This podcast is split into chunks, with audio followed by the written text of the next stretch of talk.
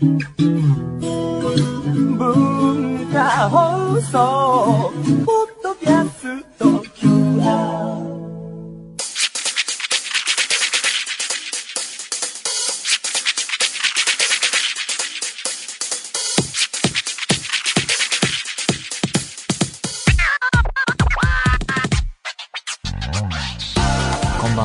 内山聖輝のワンクールパーソナリティの内山聖輝です、えー、9月半分まで来ましたが皆さんいかがお過ごしでしょうか、えー、天気の方は秋めいたというか、えー本当に夏が終わったなという感じで、えー東京の方はそういう風に感じられますけれども。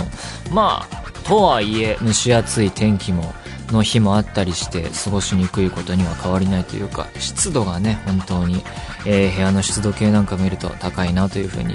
思っておりますが、えーそんな、えー私内山聖輝最近の悩みはですねあのー映画を映画館に見に行くのは趣味なんですけれどもなんでしょうね。あのー見たい映画が一気に公開されすぎるというかねなんていうかそうじゃない時期もあるというかあ新作で大体見たいなと思う。これ面白いんじゃないかなっていう風なものは見尽くしちゃったなっていうなんか、えーそういう状態の時期もあったりしてそういうギャップがあるとね分散してくれると嬉しいなという風に一映画ファンとしてはね、えー個人的に思いますがまあそれはいろいろ事情があるんでしょうし、ただ対策系とかになってくると、まあ対策だと結構アメリカだとね、あの、公開時期、これを避けてもうちょっと延期するみたいなニュースも見ますし、あの、巨大スクリーン取り合うこともあるだろうしね、特にあの、IMAX とかはいろいろ工夫するんでしょうが、ああいう限られた 4D だったりね、スクリーンを取り合う状況の中で、うまいことこう、ばらけられないもんかななんていう風に見たりしますけれども、えー、それはさておき、えー、ヨーロッパサッカーの方はですね、シーズンガンガン始まっておりまして、今週はもうチャンピオンズリーグも始まって、えー、私もスカパーにまた再加入してね、 DAZN はもう入ってましたし、スポナビも最近入ったし、もうできることは全てやっていてですね、えーケーブルテレビのワウワウもね、まだ入ってますしね、もうなんか、これ以上、えーもう手段はないという風なレベルまで揃えてますが、チャンピオンズリーグはいきなり初日からユベントス対バルセロナの試合がね、ビッグゲームありましたけども、両チームまあシーズン始まったばかりで、これからまあチームが出来上がっていくというか、移籍したばかりの選手も多いですし、移籍されちゃって穴を埋めるのに必死な時期でもあるし、それの、あの、並びを見てね、あの、思ったのが、どっちもユベントスが、えーサイ・ゲームスがスポンサーで入ってて、バルセロナは楽天がスポンサーで入ってて、日本企業絡んでるチーム同士の対決だったわけですが、まあ、結果はバルセロナが勝って、まあ、ユベントス怪我人多いみたいだし、まあ、グループステージはね、まあ、バルサはさておき、他のチームとまあいい試合して突破するんじゃないかなと思いますが、あと、世間的に大きなニュースで言えば、今週は iPhone がね、新しいの発表されて、8と8プラスと10っていうんですか？あの、なんか、この iPhoneX みたいな言われ方してたじゃないですか。そういう表記でどう読むのかわからないけど、えーこういうのが出るんだみたいな。もう最近、まあ、グローバルな世界ではしょうがないのかもしれないけど、大体ほぼ、え1週前、2週前に出てたリークっていうんですか、リーク情報通りのものが出てて、商品名も含め、なんかサプライズがないからつまんないですよね。まあ、今回は10で言うと、えー顔認証がついてたり、あと、パッと見でわかるのは、ほぼ画面の余白がないみたいな、そういう機種、を目指してるんだなっていうのが見て取れますけれども、あと置くだけで充電できるとかね。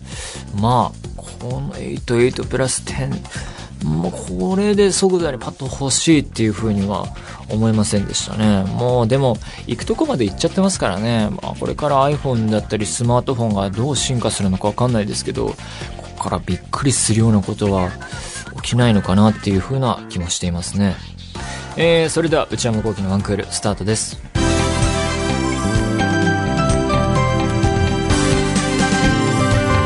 内山昂輝の1クールそれではお便りを紹介します。えー、ラジオネーム、三好野さん、埼玉県高校3年生の女性の方です。内山さんこんばんは。初めてメールを送らせていただきます。いつも楽しく拝聴しています。先日、高校最後の文化祭が終わり、片付けも終わり、すっかり受験モードに戻ったところです。準備の時は割とクラスが一致団結していましたが、片付けになると、目立つ方の人たちはみんなずっと写真を撮っていて、私を含め派手ではない人たちがほとんどの片付けや掃除をしていました。私は今まで作り上げたものを壊して片付けるのが爽快で楽しかったので、片付けに参加しなかった人たちに文句があるわけではないのですが、掃除や片付けは裏方仕事なので、この人頑張ってるなと思われることがないのはちょっと悲しかったです。でも、クラスの人と協力して、無事に高校最後のメインイベントが終わり、達成感があったので、とても満足しています。内山さんは何か物事をやられるとき、準備と片付けどちらの方がお好きですか？また、地味な仕事でも評価されることはあると思いますか？大人になった時の参考にしたいので、よければ教えてください。お願いします。えー、文化祭ですか？高校最後、まあ大学だと、えーまだ学園祭みたいのがあるか。まあでも、そういうのサークルとかで関わってなければないだろうし、そうね、もう大人になると文化祭いないですしね、ただもう日常がダラダラと続くだけでね、何も面白くない日々ですけれども、お祭りなんてね、自分でお金出して歩いていくしかないですからね、学校やってくれないですからね、みんなずっと写真を撮っていて、これ、この写真を撮っていてっていうのが、こういうのを SNS に上げたりするのかなってこう読んでて思ったりしたんですけれども、僕が高校生の頃はま、過渡期というか、まだツイッターとかそういう大学生時代だと思うので、そういうの出てきたのが。なので、なんかそこまでこう普及してなかったんでね、この文化入ってくると結構きついですね。インスタとかに。片付け、ろくに片付けてないのに、片付けてる人たちをバックに写真撮ったりして、ハッシュタグ片付け中みたいな、終わって寂しいみたいなことを言ってるのか、みたいにこう、実動部隊が憤ったりするのかな、なんてイメージしてみましたけれども。なんでしょうね、ああいう自分を上げていく文化っていうのはね、ここまで一般的になってくると、もう普通になってきますけど、なんかそれは世代間ギャップ感じますね。自分をこう、有名人化するというか、物語化するというか、うんそういう、うんメンタルは、僕ぐらいの年だとあんまないですね。で、今まで作り上げたものを壊して片付けるのは爽快で楽しかった。ああ、でも思い出してみると、こう、例えば、高校の文化祭でお化け屋敷やったとかで、こう、教室が非日常化するというかね、違った景色を作り上げて、それをわーって壊すのは確かに楽しかった覚えが、なんとなくありますね。段ボールガシャガシャ壊すのはね。うん、なんかわかるかもしれない。えーで、片付けに参加しなかった人たち、えー裏方仕事だから、頑張ってるなと思われることはないので、ちょっと悲しかったと。で、準備と片付けどちらの方がお好きですか？例えば仕事ってことなんでしょうかね。仕事の準備は面倒ですね。なければこのラジオとかのオープニングトーク何喋ろうとか映画について喋るから感想をまとめなきゃっていうのが本当に時間かかって面倒ですね。なけりゃないで、パッとこう頭に浮かんでることがうまいこと並べ替わってそこに資料とかが付け加わったレジュメが目の前にできたらなんていいかって思いますね。えー、だからめ好きじゃないですね。片付け。片付けっていうものがあんまりないっていうか、例えばこのラジオ終わったら、まあ自分のメモは持ち帰りますけど、台本とか置きっぱなしで帰っちゃうので、とにかく片付けは特にないですね。スタジオも片付けはお任せで帰っちゃうので、そういういいゴミ分でお仕事させてもらってますね。だから片付けもない。えー、地味な仕事でも評価される。さあ、これはちょっと、ちょっと大きい話すぎてわかんないかな。評価されることもあれば、評価されないこともある。目につきにくいってことですよね。でもまあ、業界の中では、その仕事の中では、あ、その、対外的に世間的に他の業界からはわからないけど、実はあの仕事が重要なんだよねっていうのは、その業界にいる人は全然わかることだと思うので、それは、えーどんなタイプの仕事でも、あの人はいい、あの人はちょっと微妙みたいな評価の差っていうのは生まれると思うので、その仕事のタイプでどうっていうことは、あんまり気にしなくてもいいのではないかなというふうにパッと思いますね。はい。というわけで皆様からのお便り引き続きお待ちしています。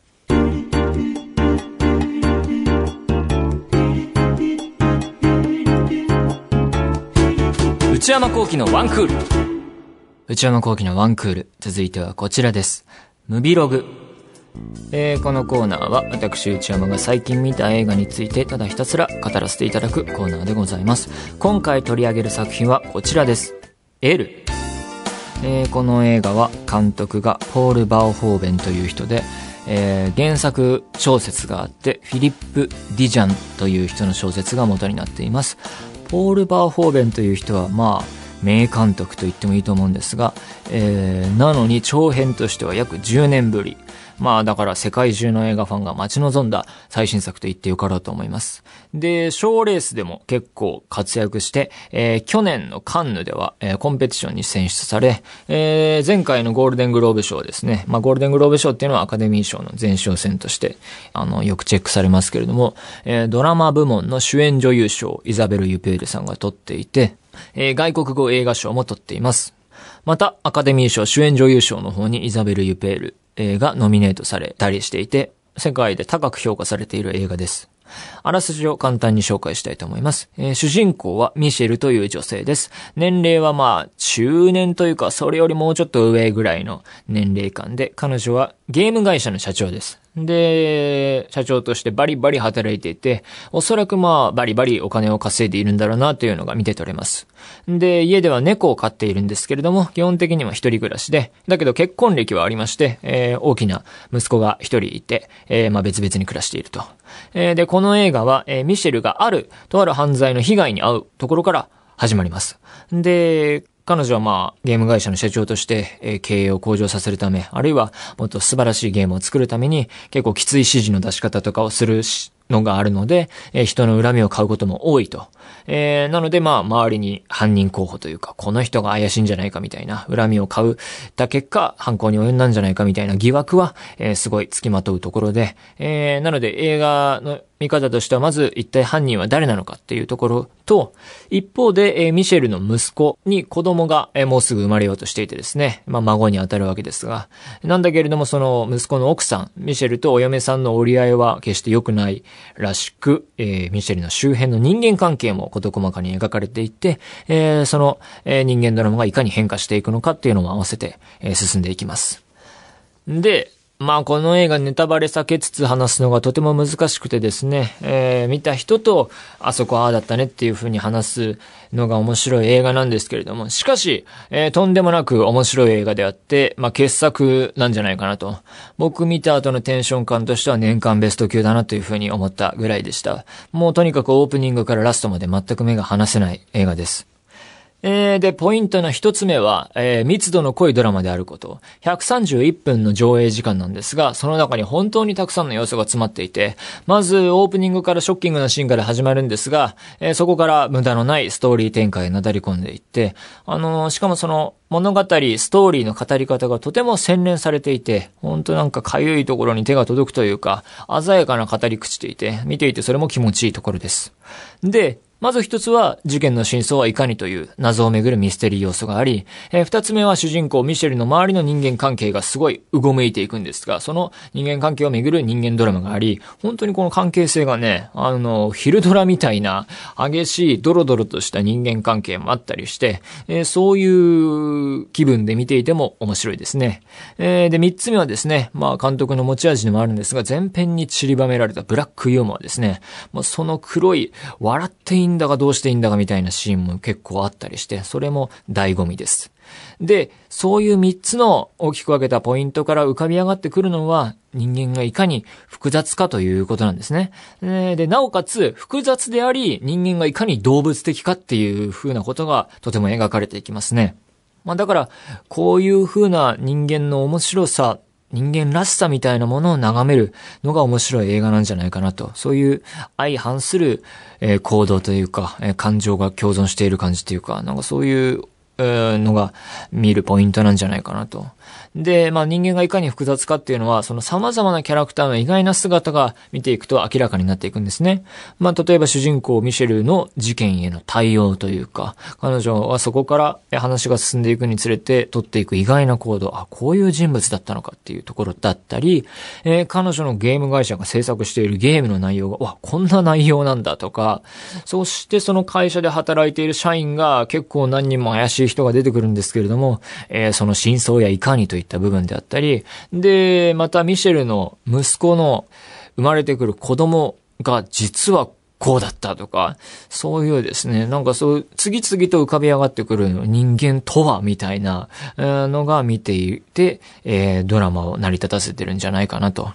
で、えー、ポイント二つ目はですね、まあ、ポール・バーホーベン監督という記載ですね。えー、この人は1938年生まれで、オランダ出身の人です。で、もともと70年代はオランダ母国で映画監督のキャリアをスタートさせます。で、80年代はですね、その成功を受けてか、アメリカ進出して、かなりのハリウッド対策を手掛ける時期もありました。で、その後いろいろあって、2000年代からは、まあ、2000年代に最初に公開された映画を持って、その後は、えー、ヨーロッパへまた戻って、えー、仕事を続けます。えー、で、僕が見たことあるのはですね、まあ、ロボコップ、スターシップトゥルーパーズとか、まあ、その辺の有名系、あと近年のブラックブックも見てますね。あと、目下最新作、この前の最新作、まあ、中編にあたるんですが、ポール・バーホーベン、トリックっていう題された映画も見ました。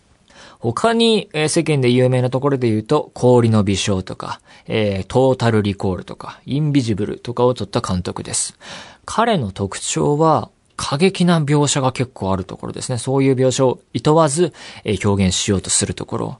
あとは強烈なブラックユーモア、あるいは皮肉がすごい効いた映画を作るところ。えー、まあ、それと繋がるところですが、あとは人間の欺瞞を暴くような内容が多いところですね。その欺瞞っていうのは、こう、どす黒い部分だったり、底意地の悪さだったり、そういうやらしい部分だったり、動物的なところだったり、こう本能的な人間のそういう部分をあらわにする、えー、描写が結構あります。でですね、えー、それ過激といえばですね、スターシップトゥルーパーズという映画があったんですけれども、これ僕 DVD で昔見たんですが、この映画はまあ未来世界で、なんか巨大な気持ち悪い虫と戦うんですけど、ひたすら。そこもね、戦闘シーンがまあ壮絶というか、人がバッタバッタと死んでいくんですが、その描写がまあ結構えぐく描かれていてですね、まあ表現のためにはそういうのを辞さないというか、そういう姿勢がありますね。まあ今回の L で言うとですね、例えば、宗教の描き方なんかが、えー、彼らしさが現れているところなんじゃないかなと。これ、映画秘宝の10月号のインタビューで事細かに語られていてとっても面白いんですけれども、あの、ラストに見た人はわかると思うんですが、とあるびっくりするようなほのめかしがあって、、で、それはインタビューによると脚本家の人が原作に新たに加えた、えー、脚本にするにあたって加えた描写らしいんですが、それに込められたメタファーとか、まあ、それと関係するあたりで、あるシーンでの、えー、照明への指示の出し方、つまりは演出とかですね、このバーホーベン監督のやり方はほんとすごいなっていうか、すごくとてもクリエイティブで、そこは彼らしさが存分に現れているところなんじゃないかなと。インタビューとても面白いので、見た、見終わった後読むのがいいかなと思いますね。で、ポイント3つ目はですね、なんと言っても、もう数ある、えー、賞に輝いてますけれども、えー、イザベル・ユペール主演女優がとても素晴らしいと。えー、イザベル・ユペールさんは1953年生まれで、フランス出身の女優さんです。えー、で、見たことあるところで言うと、天国の門っていう超大作がありましたね。マイケル・チミの監督で、80年、えー、公開ですけれども、あと、ピアニストっていう映画があって、ミヒャイル・ハネケ監督で2001年公開で、この映画大好きで、あのー前に作ったオールタイムベストに入れるか迷った一本で、ほんと好きな映画ですね。名画座で見に行った記憶がありますが、こっちでもかなりショッキングなキャラクターを演じています。で、当初この映画はアメリカの女優さん、名だたる女優さんにオファーしていたらしいんですけれども、まあ、物語の内容だったり、この役柄、えー、のハードさに、そなかなか受けてもらえなかったそうで、そんな、えー、難航していたところ、イザベル・ユベールさんが立候補するような形で、えー、話が進んで、えー、じゃあもういっそのことフランスで撮影しようということになって、今回の形になったそうで、まあだから彼女をなくしてはこの作作品はなかったって、まあ、えー、成り立ちの部分からそうだったみたいですね。で、まあ、ここで彼女は見事なお仕事をなさっていて、まあ、単純明快なキャラクターではない複雑な、えー、様々な要素を持った人物ですが、それを見事に表現しているし、まあ、とにかく絵面というかですね、本当とにかく姿が美しいというか、本当まあ、女優さん絵になるなという風なのを、えー、見て、体感するというか、体験するというか、素晴らしいなというふうに、もうルックの時点でもそうですね。で、プラス今回はですね、ハードな役柄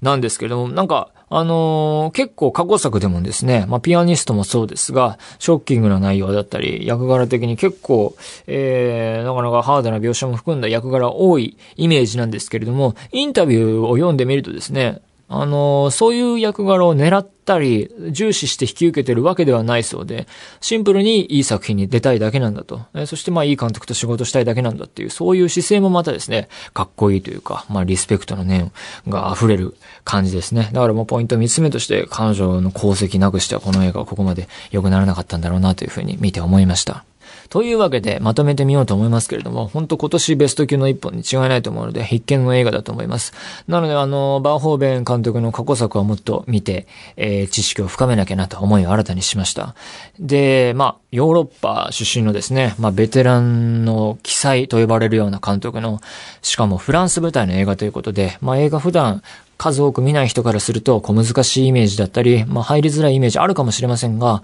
今回の L は内容的にまあエンタメというような表現するのは難しいんですけれども、難しい映画ではなく見やすい、えー、作りになっているので、しかも見やすくて奥が深いというか、あの、こんなこともあった、あんなこともあったっていう、あの、トピックの多い映画なので、ぜひ、あの、臆せず見てほしいなというふうに思います。というわけで、よかったら見てみてください。以上、ムビログでした。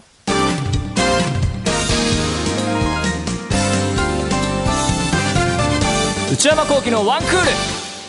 内山さんこれ買いです。このコーナーは買い物部署の私内山の財布をこじ開けられるような買いな商品をリスナーの皆様にお勧めしていただくコーナーでございます。早速紹介してまいりましょう。ラジオネーム、健康有料不良少年さん、26歳男性の方、内山さんスタッフの皆様、こんばんは。136回のラジオで、以前私が紹介したサーモスのタンブラーを購入されていてとても驚きました。あ、あなたですか？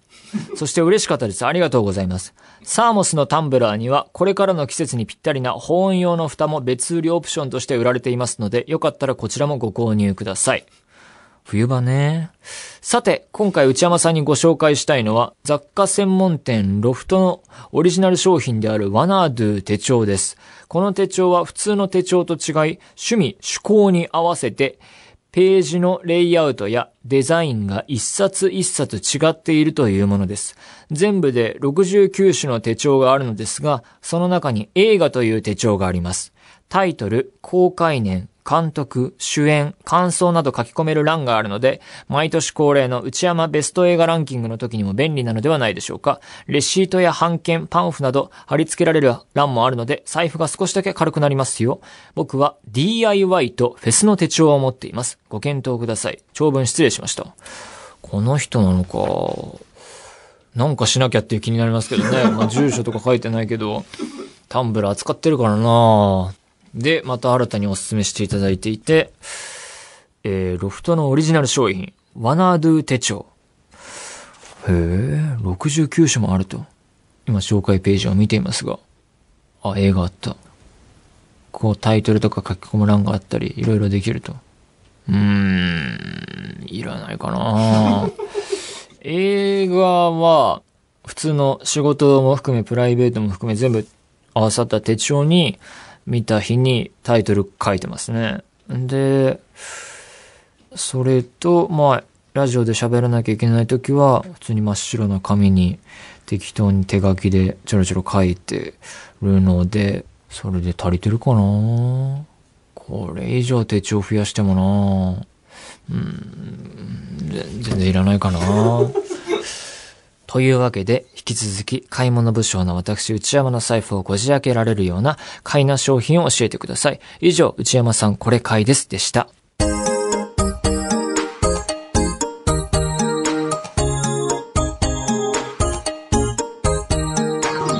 内山幸喜のワンクール、そろそろお別れのお時間です。最後に番組からお知らせです。えー、この時間帯に皆様にお話しするのももうすぐで終わりとなりました。えー、この番組10月から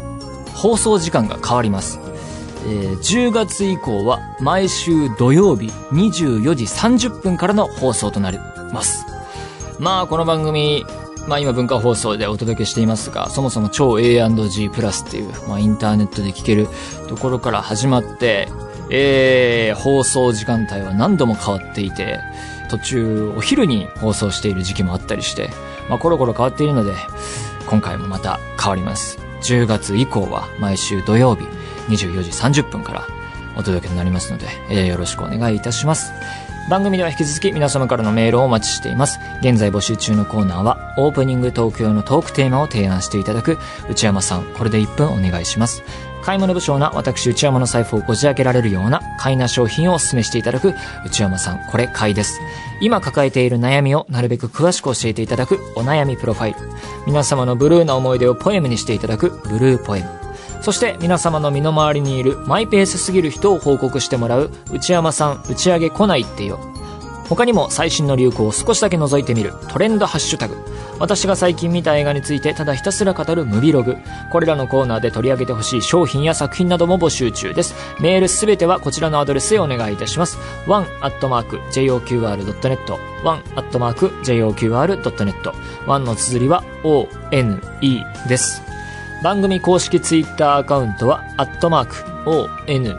アンダーバー、joqr R です。こちらもぜひチェックしてください。えー、ポッドキャストも配信中です。更新時間は毎週火曜日のお昼12時予定です。それではまた来週、さようなら。